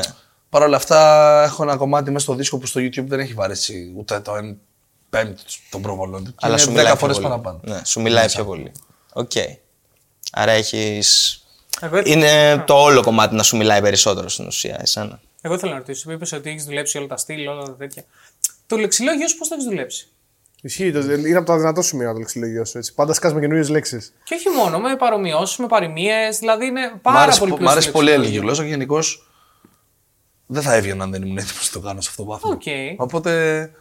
Είναι υπερπλήρες το λεξιλόγιο σου. Είναι ερεθίσματα, είναι. Το δύσκολο κομμάτι είναι, ξέρεις, να βγάζεις το 100% σε κάθε κομμάτι. Και εγώ, επειδή θέλω να κάνεις φωτογραφία, το ένα να αλλάξω το flow μου, μετά να ξανά. Να υπάρχει μια συνοχή που είναι δύσκολο να υπάρχει στον βαθμό που υπάρχει, θεωρώ. Γι' αυτό και τρελαίνομαι κιόλας. Όχι μου, τρελαίνομαι. Δεν μπορείς να καταλάβεις τι παθαίνω όταν τα γράψω. Αλλά θέλω να μείνει έτσι, να μην ικανοποιούμε. Από πού πηγάζει αυτό το πράγμα όμως, η χρήση της ελληνικής γλώσσας σε τέτοιο βαθμό? Διάβαζες βιβλία? Όχι, δεν διάβαζα τόσο βιβλία. Έχω διαβάσει κάποια βιβλία, αλλά νομίζω όλο αυτό βασίζεται στο ότι από μικρός ήμουν σε φάση η γλώσσα του δρόμου. Από τη γλώσσα. Βασικά, όχι. Το να μπορείς να έχεις γνώσεις και βιβλίου και δρόμου σε κάνουν να επιβιώνεις πολύ περισσότερο από άλλους. Και εγώ δεν ήθελα ποτέ να πιάνω κότσο. Δηλαδή μου λένε κάτι μικρός που ήμουν και σου λέω μεγάλο πειράχτη. Κάνα, γιατί κάτω εσύ, τι θα κερδίσω. Και έβαζα τα παπούτσια του άλλου κατευθείαν. Μετά την έψαχνα, άκουγα κάτι, το αμφισβητούσα, έψαχνα να βρω τι είναι. Μετά, ας πούμε, στο σχολείο, ας πούμε, χημεία, Στην τελευταία μου χρονιά είχα 20 που δεν είχα μάθει ποτέ χημεία. Αλλά είχα έναν άνθρωπο που πραγματικά με έκανε να θέλω να προσέχω. Και να μπορεί να μου μεταδώσει αυτό που αυτός έκανε. Και δεν κατάλαβα γιατί αυτός έκανε και άλλοι δεν κάνανε. Και όταν δεν είσαι έτοιμος και πιέζεσαι μες στον ίδιο στον χώρο, κάτι δεν πάει καλά. Αν ανεβριάζεις στον χώρο σου, κάτι πρέπει να αλλάξει εδώ. Άρα, διάβαζες ήσουν καλός μαθητής. Έχω παράδειγμα να σου πω καθηγήτρια που έλεγε στη μάνα μου: εσύ τον βλέπω, δεν προσέχει. Και του λέω συνέχισε και συνεχίζεις. Δηλαδή, άκουγα τη λέξη, έπιανα που είναι περίπου, το συνέχισα το κείμενο. Ή όταν θα καθόμουν να διαβάσω ή να βρω τον τρόπο που πιο γρήγορα θα κάνω μαγιά, τελείωσε. Ανέβαινε από πάνω από τον άλλο κατευθείαν. Που σημαίνει ότι αν έδινα το ανάλογο effort γι' αυτό, τώρα δεν θα ήμουν αυτό που είμαι. Θα μην είχαν φάει και τα υπόλοιπα. Σίγουρα θα ήμουν άλλος άνθρωπος, όσο θα μπορούσα να πετύχει σε κάτι άλλο. Αλλά να πεις ότι ήμουν το παιδί που θα κάτσει να διαβάσει, να πήξει, να καμία σχέση. Βασιζόσουν πιο πολύ στη μνήμη σου. Στην κοιτάδα και η ξυπνάδα του ανθρώπου. Δεν έχει να κάνει με το άμα μπορεί να αποστηθείς καλά ένα βιβλίο. Σίγουρα, είναι ένα skill γι' αυτό. Έτσι, είναι μια ικανότητα για αυτή να μπορείς να αποστηθήσεις. Και εντάξει, εγώ καταλαβαίνω ότι είσαι αριθμό μνήμων, θυμάσαι γενικότερα πράγματα, θυμάσαι τους στίχους. Έχεις μια ικανότητα στη μνήμη. Τηλέφωνα και WiFi και τρέλες. Και κωδικούς WiFi μας έλεγες πριν ότι. Τα ψυχαναγκαστικά μου με τα ισιώματα. Οπότε ουσιαστικά το ψάξιμο ήταν αυτό που σε έκανε να βελτιώνεις τα ελληνικά σου και μετά, να χειρίσεις. Μετά ήμουν όχι, πώς να το πω, σταδιακά τράκαρα και έκανα γενικά παρέα με μεγαλύτερο κόσμο, ήταν και δύσκολες συνθήκες, ήταν να είμαι πάντα ετοιμόλογος και δεν ήθελα να μην έχω τι να πω. Και όποτε δεν είχα τι να πω, την έψαχνα για να έχω τι να πω και την επόμενη φορά. Όχι μόνο, ξέρεις, την επόμενη και τη μεθεπόμενη. Να σκάς έτοιμος, να τους τα πώνεις. Ναι. Ήθελες να έχεις τον πρώτο και τον τελευταίο λόγο ουσιαστικά. Όχι. Σου χαρίζω τον τελευταίο λόγο. Okay, μπορώ να σου ποντάξει. Ήθελες να έχεις τον πρώτο λόγο. Και τον πρώτο και τον τελευταίο σου χαρίζω. Το θέμα είναι να ξέρω. Γιατί έχεις δίκιο. Γιατί εγώ αυτό. Φίλε, είναι πολύ εύκολο άμα έχεις δίκιο να σου πω. Ωραίος, οκ. Δεν το είδα αυτό. Δεν γίνεται αυτό. 95% δεν γίνεται αυτό. Αλλά άμα κάπου. Δηλαδή, όταν είχα έρθει πρώτη φορά στην εταιρεία και είδα έναν άνθρωπο που μίλησε περί μουσικής σε κάποια πράγματα 3 χρόνια πριν. Τον άκουγα, σα φουγκάρι τα έπαιρνα. Και μετά από 3 μήνες τον έλεγα: σου πω, μου έχεις πέφτει. Δεν τα θυμάσαι όλα μου, λέει. 2 μήνες. Τα θυμάμαι. Ξέρω να μου πεις και αυτό, και αυτό, και αυτό, και αυτό του λέγα. Ένα γαμότο. Και μετά όμως όταν τα έπαιρνα και τα έβαλα σε μια. Ξέρεις, ένα pattern. Έγινα κτήμα. Μετά από λίγο λε: ναι. Δηλαδή με τον ίδιο τρόπο ρε φίλε θα μου δώσεις κάτι και θα το πάω εκεί που δεν πάει. Θέλω να το κάνω. Αν σου πω θα ασχοληθώ, θα ασχοληθώ. Ξεκίνησε να κάνεις ραπ μέσα στην καραντίνα. Ναι. Πριν τι έκανες. Και τι δεν έκανα πριν. Είμαι το ίδιο παιδί που είναι το παιδί της γειτονιάς, ξέρεις.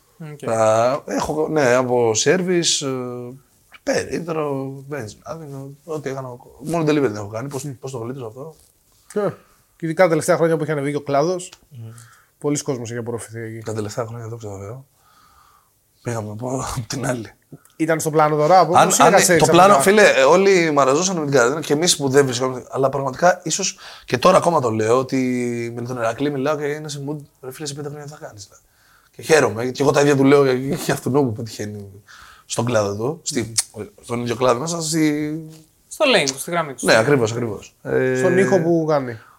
Πραγματικά, αν κάποια στιγμή έβρισκα 1-2 μήνες να απομονωθώ και να εστιάσω. Να δουλέψω τόσο πολύ χωρίς να έχω σκοτούρες, να ξέρω πώς θα βγάλει το σκύλο μου, πώς είναι τα πράγματά μου, στο σπίτι μου. Δεν ξέρω τι θα μπορούσα να πετύχω. Γιατί πάντα είμαι. Δηλαδή, ας πούμε, το Anthem το έγραφα στο ταξί πριν πάω και κάτσα και εκεί. Το έγραφα, είχε άλλο session. Μπήκα να το πω. Επίσης, θέλω ρε φίλε να το πω εκείνη την επόμενη μέρα. Δηλαδή, να μην... νιώθω ότι μιμούμε τον εαυτό μου. Αν πάω να το κάνω μια εβδομάδα μετά και το έχω αποστηθήσει. Και τώρα να το βγάλω με την ίδια κάπου. Ο άλλος ξέρει, εκείνη τη στιγμή μου λέει ο άλλος. Στην αρχή μου λέει ο παραγωγός. Μπορείς να κόψω. Εγώ θέλω να το πω όλο. Δηλαδή να καταλάβει ο άλλος ότι ο άλλος το πονάει αυτό που κάνει. Ξέρεις, το βγάζει όλο. Το ακούει στη φωνή μου ότι έβγαλε όλο το take. Εκεί κολλάει και η κλασική ερώτηση που πρέπει να την κάνει ο Κώστας τώρα. Ποιο είναι το workflow σου μέσα στο studio. Αυτό πρέπει να το πεις. Νομίζω ότι έχω καταλάβει ποιο είναι το workflow του και όλοι καταλαβαίνουν. Αν το ρωτήσεις τώρα, όμως εδώ πρέπει να. Αλλά θέλω όντως να μάθω, ας πούμε, πες ότι δεν ξέρω. Αλλά φαντάζομαι ότι όταν μπαίνεις στο studio είσαι σε φάση, έχεις ακριβώς στο μυαλό σου τι θες να κάνεις, ρε παιδί μου, και το κάνεις. Ξέρω. Φίλε, επειδή δεν βρίσκω πολύ χρόνο. Κλείνουμε 5 ώρες στούντιο και τις περισσότερες φορές έχω σημειώσει μέσα από μέρες, από 2 μέρες τις τελευταίες, δεν τα αφήνω πολύ σου να πάει, και διαλέγω 5 ώρες και τις 3 γράφω το κομμάτι. Ναι. Δηλαδή δεν είναι έτοιμο καν. Αυτό. Και θα το τελειώσω, θα μπω μέσα μετά, ή μπορώ να το μεταφέρω για την επόμενη μέρα, αλλά υπάρχουν φορές που μπαίνω, βλέπω Θα πω τα 2, μπορώ να πω τα 4, μπορώ να πω 8. Μετά έχω πει τα 4, τα έχω μάθει, πάω στα 8. Τέλος μου λέει, αλλά τελικά το κομμάτι βγαίνει, φλόλες. Και είναι όλες αυτές τις δύσκολες συνθήκες που αν τη μέρα που θα το πω να σου πω σήμερα έχω κλατάρει και τελικά την αγράψω ένα κομμάτι, γράψω τα 2. Θα έρθω αύριο. Την επόμενη μέρα. Δηλαδή, όλος μου λέει, μα έρχεσαι και. Τώρα πέρασαμε one take 2 κομμάτια και φύγαμε στους 45 λεπτά. Χθες χάσαμε 5 ώρες. Ναι. Όταν θέλω να 5 ώρες, θα είναι 5 ώρες. Όταν θέλω μία, είναι μία. Υπάρχει λόγος που γίνεται αυτό. Μερικές φορές δηλαδή παίζει και οι αντίξωες συνθήκες να σε κάνουν να βγει καλύτερη δουλειά σου εν τέλει. Να είναι στο ίδιο level με το αν θα είμαι πιο καλός κάποιες μέρες. Τώρα σου είπα, αν πάρω χρόνο και τέτοια δεν ξέρω. Αλλά πολύ δύσκολα, αυτό είναι. Δεν ξέρω. Πορεία action και για μένα. Ότι δεν θα βγάλω κάτι που κάνουμε το βαλαλού μετά. Επίσης, μίλαγα με τον Πλάτη, τον Νίκο, τον φίλο, και ήταν σε μου πιο παλιά. Καλά, ένα κουπλέ δεν θέλω. Δεν μπορώ να αφήσω κάτι μισό. Να έχω ένα κουπλέ. Θέλει να το κάνεις τέλειο. Πρέπει να το τελειώσω. Δεν μπορώ να φύγω από το σπίτι να μην έχω τελειώσει το κομμάτι. Δεν ξέρω, δεν μπορώ. Αυτό. Μάλιστα. Να ρωτήσω κάτι. Πριν την καραντίνα, είπες στην καραντίνα ξεκίνησες να γράφεις. Πριν την καραντίνα, τι σχέση είχε με το ράπ? Ήμουν πολύ απαιτητικός ακροατής, φίλε. Τα άκουγα όλα. Αν έπαιζε ένα beat όμως, μουρμούριζες από πάνω τα δικά σου ή προσπαθούσες να το πεις ή προσπαθούσες να το κάνεις. Τα τελευταία χρόνια πριν να αρχίσω τη μουσική για πλάκα. Μετά, με τους φίλους μου για πλάκα, τελείως για πλάκα. Παίζει ένα beat και αρχίζει να πάω και λες τα δικά σου. Τώρα, ό,τι μπορεί να είναι αυτά που μπορεί να ήταν γαλλικά χωρίς να ξέρω γαλλικά. Ναι. Κατάλαβες το. Είναι να έχεις αυτό, είναι το μικρόβιο. Να τραγουδάμε να καίσεις. Είναι το μικρόβιο. Μετά, εντάξει, ναι, για πλάκα. Μετά, ρε φίλε. Υπάρχει το μικρόβιο όμως και για πλάκα βγαίνει, αλλά υπάρχει. Πολλοί κόσμος το κάνει έτσι όμως και τελικά. Ή βγαίνει και φαίνεται σαν να το κάνει για πλάκα, όντως. Μπράβο, ωστόσο όμως δεν βγαίνει. Το κάνει σοβαρά, αλλά φαίνεται ότι το κάνει για πλάκα. Ναι, ακριβώς. Και μετά πήγαμε λίγο στο είπα και κάποια πράγματα έτσι πιο έτσι, δηλαδή Κασπάρδακος ο φίλος μου τη Στή. Στην αρχή καθόμασταν εκεί, είχε τύχει εμένα απέναντί μου και μιλάγαμε. Εκεί τότε εγώ ήμουνα σε άλλα πράγματα σχολείο, συνόδευα ακόμα κόσμο μαζί, ας πούμε, είμαι εκεί, ξέρεις, μην γίνει κάτι. Αλλά είχα και άλλα, τώρα δεν θα παίξω ρε φίλε τη ζωή μου κοροναγράμματα για κανέναν και όποιος έχει κάτι, όταν είναι η ώρα θα φανεί τι και πώς. Αλλά να κάτσω τώρα να ψάχνω, εντάξει, ναι. Και όταν είναι, βέβαια. Εγώ ξέρω ότι τώρα, αν γίνει κάτι εδώ έξω και τους χειρότερους να κάνουμε μέσα, εγώ πρώτος θα τρέξω. Ναι. Και αυτό είναι η ουσία. Και μετά, ρε φίλε, πήγαμε στο ρεσί, καλύτερα πάει. Και λακάνουμε που κυρακλείς, έκανα και rack challenge. Rap challenge, rack challenge. Εννοείται το κλασικό λογοπαίγνιο. Αυτό δεν γίνεται να μην λείψει από ένα ακόμα rap καφέ. Τι, εκτός από τον Ηρακλή, εμένα το έχει κάνει κι άλλος. Όχι, ρε εσύ, αλλά. Εννοείται, ρε εσύ. Απλά είναι πολύ χαρακτηριστικό κομμάτι του ρακ legacy. Έχουμε κάνει και ρακ καφέ. Τερνάνε συνέχεια. Ρακ καφέ έχει δηλαδή. Έχουμε κάνει ρακ καφέ, ναι. Είναι από τα αγαπημένα μας. Α, αυτό ήθελα να πω πριν, το είχα ξεχάσει. Και πάλι είχα κολλήσει λίγο. Είναι ο Ζαχαλής. Ο άνθρωπος ο Ζαχαλής όμως. Ότι ρε φίλε, γενικώς νομίζω ότι θα ήμουν μεγάλη απόλαυση, εγώ και τέτοιες δικοί μου, αν κάναμε ένα podcast, δηλαδή κάθε φορά μιλάμε υπό αυτές τις συνθήκες, ενώ τώρα μπορούσαμε όλη την ώρα να γελάμε. Θα σου πω, αυτοί που ξέρουν ότι πέραν από το τέτοιο, την ετυμολογία στα σοβαρά που χαίρομαι, γιατί αυτό ουσιαστικά το μοτίβο. Θέλω ο κόσμος να πάρει από μένα, αλλά ξέρει ο κόσμος ότι θα την πω και την πλάκα μου στο live, θα είμαι και ανοιχτός, θέλω να είμαι οξοκαρδιά, έτσι. Μπορούμε να κάνουμε podcastάρα, να ξέρεις. Εκτός μουσικής. Πίσω εδώ μετά μου λες τώρα είπε μαλακία. Θα σου πω να μην την έλεγε. Μην το φέρεις σε δύσκολη θέση. Και να πηγαίνει έτσι. Να μην την πει. Αλλά. Δηλαδή, άμα έχω κάτι φίλο Twitch, ξέρεις, κάνω παιχνίδι. Εγώ δεν θα παίξω, αλλά ξέρω. Αν ακούσεις τώρα ότι παίζει μου πίσω, αδερφέ, θα μου πεις φίλε αυτό πρέπει να κάνεις. Και έχω κι άλλο φίλο που του λέω καθώς αυτό πρέπει να κάνουμε, ασχολείται με άλλα. Που πιστεύω να το κάναμε παρέα, δεν ξέρω, θα γινόταν χαμός. Θα γινόταν χαμός. Εντάξει, παιδιά, η αλήθεια είναι ότι ο Immune είναι ατακαδόρος μεγάλος. Έτσι δεν διστάζει και στις πιο δύσκολες συνθήκες να πετάξει τη σωστή ατάκα τη σωστή στιγμή. Πάμε, επόμενο γύρισμα εκτός μουσικής. Να λέμε μόνο. Θα κάνει ποτέ, θα καλούς καλεσμένους, να τους κάνεις. Σου λέω, σκέφτομαι πώς τους συνδυάσω με αυτό που σου είπα πριν με το πορείο. Και γίνεται εκεί η φάση παρόμοια. Οκ, πρέπει να μας καλέσεις, έτσι. Θα το σκεφτώ. Θα το αντέξουμε. Επειδή έβαλε το πρέπει μπροστά. Προστάζει. Θα κάνουμε το άκουσα αυτό. Θα το παίξετε στο μπάσκετ. Από το παίξουμε στο μπάσκετ, ναι. Αν το παίξουμε στο μπάσκετ, ναι, δεν με συμφέρει, οπότε. Μπορεί να βάλουμε κάτι αν θέλεις. Όχι, εκείνη που δεν με συμφέρει. Καλύτερα μπάσκετ. Καλύτερα να φύγει. Καλύτερα μπάσκετ. Καλύτερα για μια γωνιά να φύγει. Όχι, εντάξει.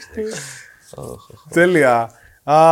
Είπαμε για τη μουσική, είπαμε για τα κοινωνικά, είπαμε και για το λεξιλόγιο. Σε όλη αυτή την κουβέντα αναφέρεις πολύ συχνά τους φίλους σου. Έχεις αναφερθεί αρκετά και στους φίλους και στους συνεργάτες σου. Πώς σημαντική είναι η έννοια της φιλίας για σένα? Είσαι άνθρωπος που θέλει να έχει μονίμως κόσμο γύρω του, είσαι πιο μοναχικός? Γενικώς δεν μ' αρέσει να είμαι μόνος μου. Προσπαθώ γενικά να βοηθάω πολύ όλο τον κόσμο και νομίζω ότι όταν είσαι δυνατός, φίλε, τον αδύναμο πρέπει να το σέβεσαι περισσότερο από το να τον πατάς κάτω. Εκεί δείχνεις το μεγάλο σου. Αλλά αυτό λέει να κάνει τη φιλία, είναι άσχετη παρέτηση. Αυτό είναι μια άποψη, ναι, γενικότερα. Φίλε, νομίζω ότι δεν θα ήμουν αυτός που είμαι τώρα αν δεν είναι δυνατός σημασία στους φίλους μου και οι φίλοι μου. Δηλαδή ξέρω ότι πώς να σου το πω. Μπορώ να πετύχω πράγματα και μακάρι να μπορώ να πετύχω κι άλλα τόσα. Αλλά όταν ξέρω, ρε τρελέ, ότι θα σπάσω το τραπέζι και θα σου πω: φίλε, έχω πρόβλημα, έλα να μου βοηθήσεις να αλλάξουμε. Και θα έρθεις τρέχοντας και σε άλλη πέντε. Δηλαδή ήταν τράκαρα που πριν έρθει η μπάτση, ήρθαν 50 άτομα εκεί. Αυτό έχει άλλη έγκλη για μένα. Και ξέρω ότι είμαι τόσο περήφανος σε κάποια πράγματα που δεν θα σου δείξω ούτε αυτό που σου είπα. Μπορεί πριν το live να είμαι σαν τρελός και να σου πω αύριο γιατί τι έχεις. Θα το πω και θα το κάνω. Και δεν θα το μάθει κανείς αυτό. Βέβαια αυτό θα μου βγάλει άλλα θέματα. Δηλαδή θα σου πω, είχα κάποια στιγμή, με είχε ρωτήσει γιατί έβγαλες σημάδια περί ψωρίας ήταν. Μέχρι να το καταπολεμήσω τελείως. Αυτό δεν είχα κάτι. Ξύπνησα μια μέρα και είδα δύο σημάδια στο χέρι μου. Και πήγα στον. Ή κάνω λάθος. Ναι, αλλά θα σου πω ότι έχει ώρες που χτυπάει και δεν ξέρω ο καθένας να το χτυπήσει το κάθε τι με διαφορετικό τρόπο. Εμένα αυτό δεν μου έχει επανέλθει, αλλά δεν. Όταν ξύπνησα δεν έχει αλλάξει κάτι. Και μιλάω με τον άνθρωπο. Μου λέει: δεν αγχώνομαι άμα θα βγει. Απλά πιέζομαι πάρα πολύ από όλα. Μου λέει από την πίεση, όχι από το άγχος. Έτσι που γιατρός. Ναι. Και μετά ξέρεις, δεν άλλαξε κάτι μέχρι που ηρέμησα στο πρόγραμμα. Δηλαδή δεν αγχώνομαι αν θα το φέρω πολύ. Ναι. Αλλά νομίζω ότι. Υπάρχει μήπως κάτι μέσα που σου λέει πρέπει να το φέρεις βόλτα. Σίγουρα. Αυτό νομίζω. Αυτό που σε στρεσάρει, μάλλον. Είναι στρες. Σίγουρα σε κάποια πράγματα. Έτσι, ναι. Σε κάποια άλλα, όχι, απλά θα έρθει, θα το φέρουμε βόλτα. Πώς το διαχειρίζεσαι το στρες? Τι είναι αυτό? Δεν υπάρχει λέξη στρες στη λεξιλογία σου. Στρες είναι αυτό ουσιαστικά. Η πίεση είναι στρες. Δεν σημαίνει απαραίτητα φόβος. Σημαίνει απαραίτητα στρες σε υψηλούς ρυθμούς. Πλέον προσπαθώ να ρίξω τους παλμούς μου αυτό. Και να μην πράττω εν εξάλλου. Αλλά αν κάπου χρειάζεται να πράξω και εν εξάλλου, πράττω εν εξάλλου. Δηλαδή. Θα προσπαθήσω να βρω μια λύση και με εσένα και με όποιον είναι κομπλέ και πάει λέγοντας. Ή με όποιον θέλω να έχω επαφές τώρα. Όταν έχω τον ταρίφα από το αριστερό, δεν μου κόβει δεξιά και εγώ είμαι δεξιά γιατί θα με σκοτώσει και δεν τον νοιάζει. Εκεί του παίρνω τα κλειδιά και τα πετάω στον επόμενο. Δεν του βγάλει άκρη που είσαι και επαγγελματίας. Εκεί δεν μπορώ να ηρεμήσει το κεφάλι μου, ας πούμε. Νομίζω γενικώς, όχι μόνο περί φιλίας, ότι. Ρε φίλε, όταν διαλέγεις, δεν είναι κάθε άνθρωπος το ίδιο έτσι. Δηλαδή, θα σου πω. Υπάρχουν γυναίκες έξω που είναι πιο μεγάλες από εμάς αυτή τη στιγμή σαν στα πάντα. Δηλαδή, θα σου πω. Που κάποια δεν συμβιβάστηκε. Και πήγε και δούλεψε λάτζα και μένει σε ένα σπίτι στα Πατήσια. Το όνειρό της δεν είναι να κάνει περισσότερα πράγματα από εμάς. Είναι. Και μακάρι να τα καταφέρει. Δεν είναι σκυλή. Και υπάρχουν γυναίκες που είναι εξής. Για μια ζωή ή για ένα χρόνο. Και είναι άλλες για μια νύχτα. Και εγώ όπως και να μιλήσω για αυτά, ο άλλος θα ακούσει ό,τι θέλει να ακούσει. Αν πω αυτή η γκόμενα, έτσι και έτσι και έτσι, σε σχέση να μου τα πω αυτή η κυρία έτσι και έτσι. Μπορεί να μην ξέρω ακριβώς τι παίζει, αλλά ο καθένας θα ακούσει αυτό που θέλει. Εγώ προσπαθώ να είμαι ακριβοδίκαιος με αυτά, ρε φίλε, καταλαβαίνεις. Και νομίζω ότι. Φοβάσαι να μην παρεξηγηθεί. Τι να φοβάμαι, όχι, δεν φοβάμαι. Δεν ξέρει ο άλλος πώς το έχω στο μυαλό μου, ρε φίλε. Έτσι, δεν ξέρει ο άλλος πώς το έχω στο μυαλό μου. Μπορεί να η άλλη να νομίζει, επειδή μου έστειλε ένα μήνυμα και της απάντησα, να το κάνει. Ο άλλος, πώς ξέρεις. Σε ένα μήνυμα τύπου ευχαριστώ, παρακαλώ. Και εγώ να είμαι σε φάση. Βόλτα το σκύλο. Ναι. Και να νομίζεις κάποιος ότι αυτό είναι μεγάλο για σένα ή για μένα. Όλοι φαντάζονται πράγματα. Και όταν μιλάμε, τελικά δεν έχουν να πούνε. Και δεν θέλω, ρε φίλε, να σε φέρω σε αυτή τη θέση. Ξέρεις. Μην έρχεσαι από μόνος σου. Δηλαδή, νομίζω ότι ξέρεις ποιος είσαι. Δεν το κάνουμε εμείς αυτό σε πόσα πράγματα. Όταν όλοι είναι σε mood. Κάνουμε, δείχνουμε. Ξέρεις, μετά είμαστε αδερφέ να κάνουμε. Καμία σχέση τώρα με τα άλλα. Πόσα κάνετε, πού πιέζετε σιγά. Θα σου πω. Φαίνεται όταν τρακάρουμε ότι αύριο αλλάζει και δεν αλλάζει από τη δικιά μας τη μεριά. Όταν πέφτουμε σε τέτοιες κουβέντες. Και νομίζω, ρε φίλε, όλο έχει να κάνει με το τι είσαι εσύ μέσα σου έτοιμος να δώσεις γενικά. Δηλαδή, αν αποφασίσεις μια γυναίκα να της φερθείς με έναν τρόπο και ας κρατήσεις και ένα μήνα αυτό, ξέρεις τι δεν ήσουν εντάξει με έναν αντί. Δηλαδή, εντάξει, τα βάλεις κάτω, είπαμε δεν έγινε τελείως. Δηλαδή, αυτή την προσέγγιση θες να δώσεις. Θα το δώσεις και ας πετύχεις και 5 μήνες. Και άμα στην τελική γίνει μαλακία από τη μεριά της, θα μάθεις από αυτό. Θα πας παρακάτω. Με το καλύτερο, δηλαδή όλες αυτές οι ζήτησεις είναι μάθημα. Αν δεν πέσεις 50 φορές, δεν θα σηκωθείς να πας εκεί πάνω. Δεν μπορείς να πας εκεί πάνω. Το κάθε σου βήμα, ναι, είναι αποτυχία να πέσω μόνος μου σε ένα σκαλάκι ενώ έχω περάσει 50 σκαλιά και να πέσω 50 σκαλιά πιο κάτω. Αλλά θέλω να σου πω, όπως και να είναι, δηλαδή ο Αντακούμπο τώρα το είπε, ότι όλα αυτά είναι βήματα προς την επιτυχία. Σίγουρα είναι αποτυχία να χάσεις από τον 7ο.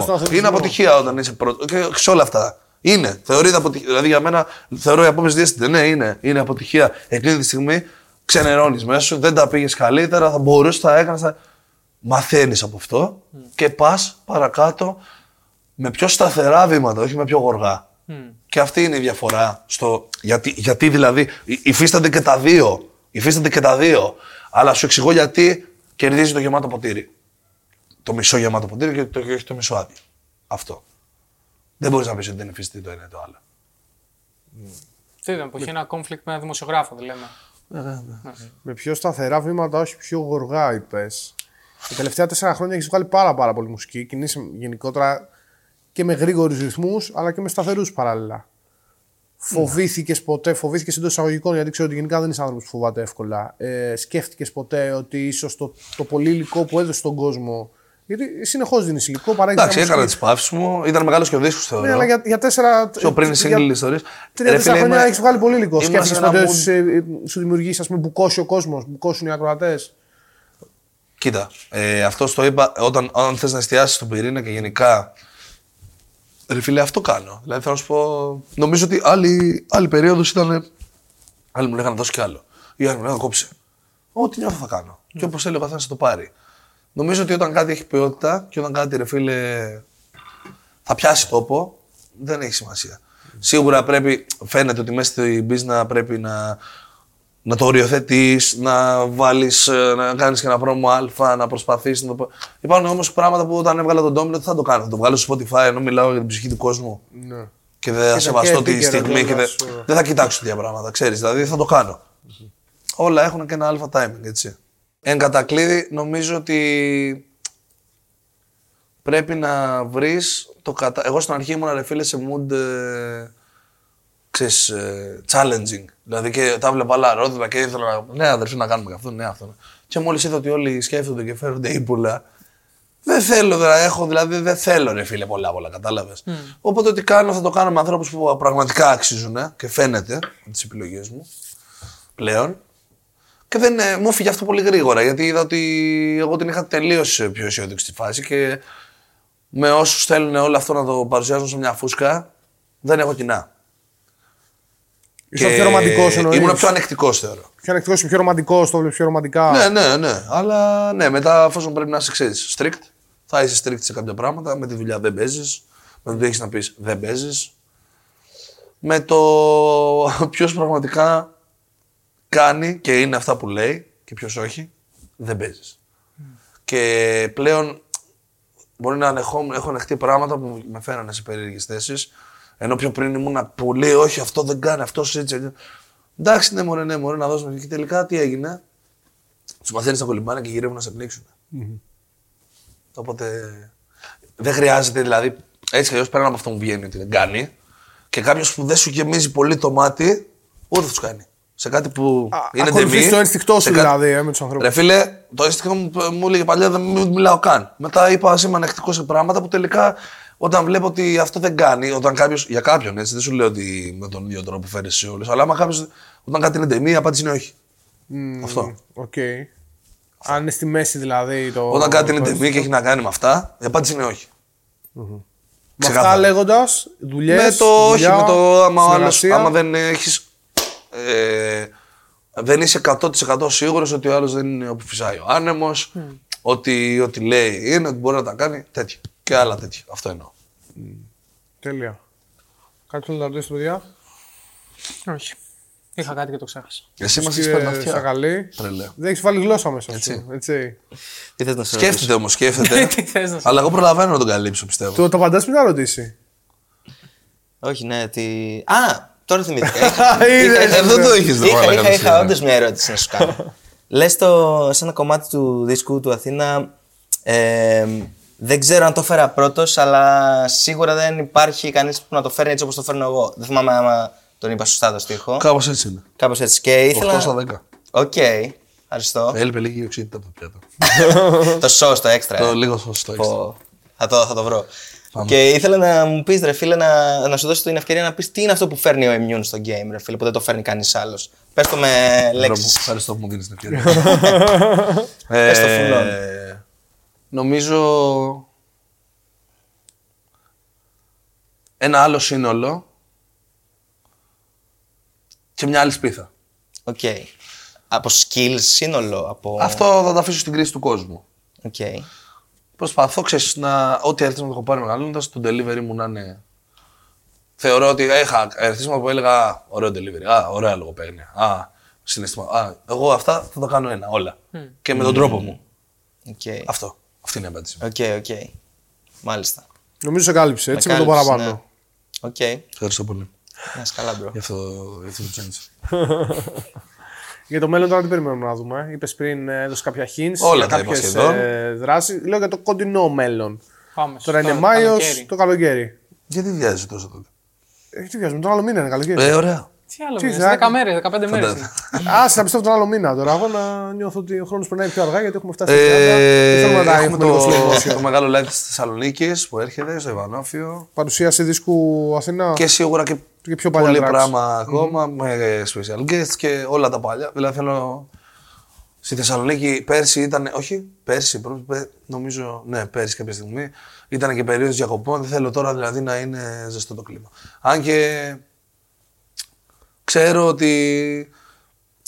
Ρε φίλε, ξυστή.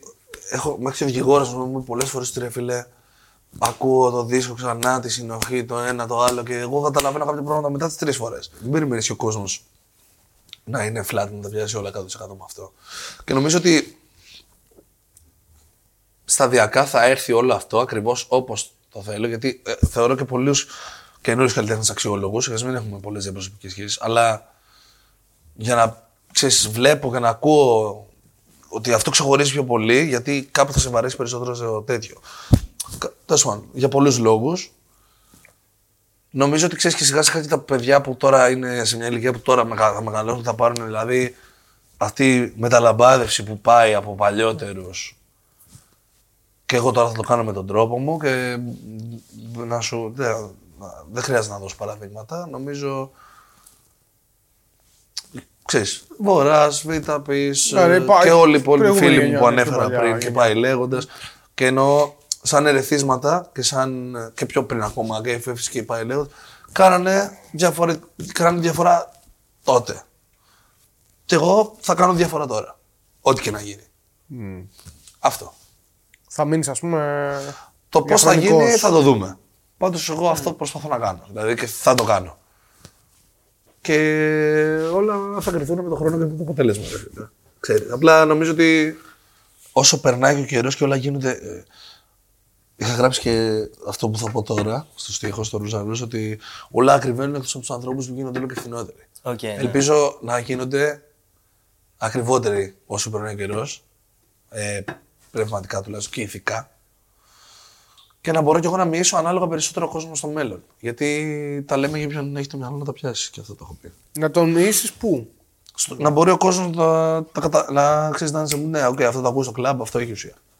Τρελή ουσία. Να τον μοιήσεις λοιπόν στις απόψεις σου και στα πράγματα που εσύ. Όχι, ρε αδερφέ, να τον μοιήσω όπως ο άλλος μπορεί να το εκλάβει. Δεν ξέρω πώς μπορεί να το εκλάβει. Αυτό. Στη γνώση που έχεις, στις εμπειρίες σου. Φαντάζομαι. Ναι. Να μεταλαμπαδεύσω το δικό μου κομμάτι στον βαθμό που θέλω και να ξέρω.